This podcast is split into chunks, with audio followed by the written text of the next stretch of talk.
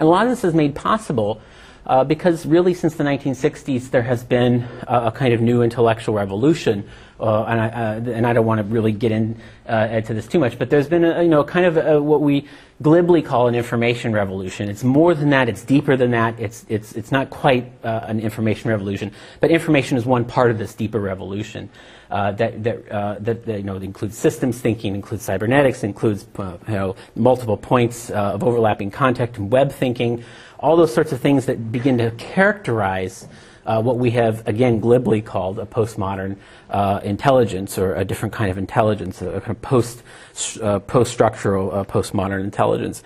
Uh, and that begins, we begin to then see the organization and distribution of information and, and knowledge in a very different way, right?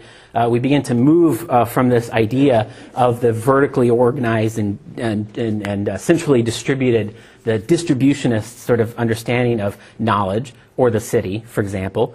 Uh, that is, uh, you know, the, the kind of one point of generation uh, uh and then dispersal uh, mode uh, to this new mode of information production and consumption, which is polymorphous, which is um, ethereal, which is point to point, which involves multiple iterations and new new developments of feedback. And I, I would argue that these are very important developments for uh, and, and, and the context within which we can begin to understand the power of, of the, the, the uh, enjoyment of urban design uh, and anthropology.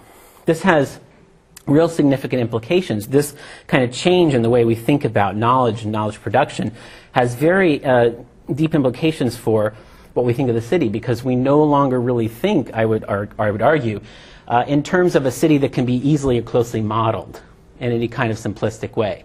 Remember these, some of you, you know, recognize these diagrams. You guys recognize these diagrams?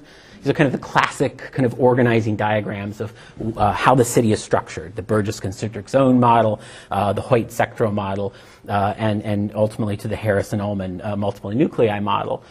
Um, these are these are sort of comforting sort of ways in which we try to apprehend uh, the city and organize the city uh, and represent it uh, in one uh, one way or another.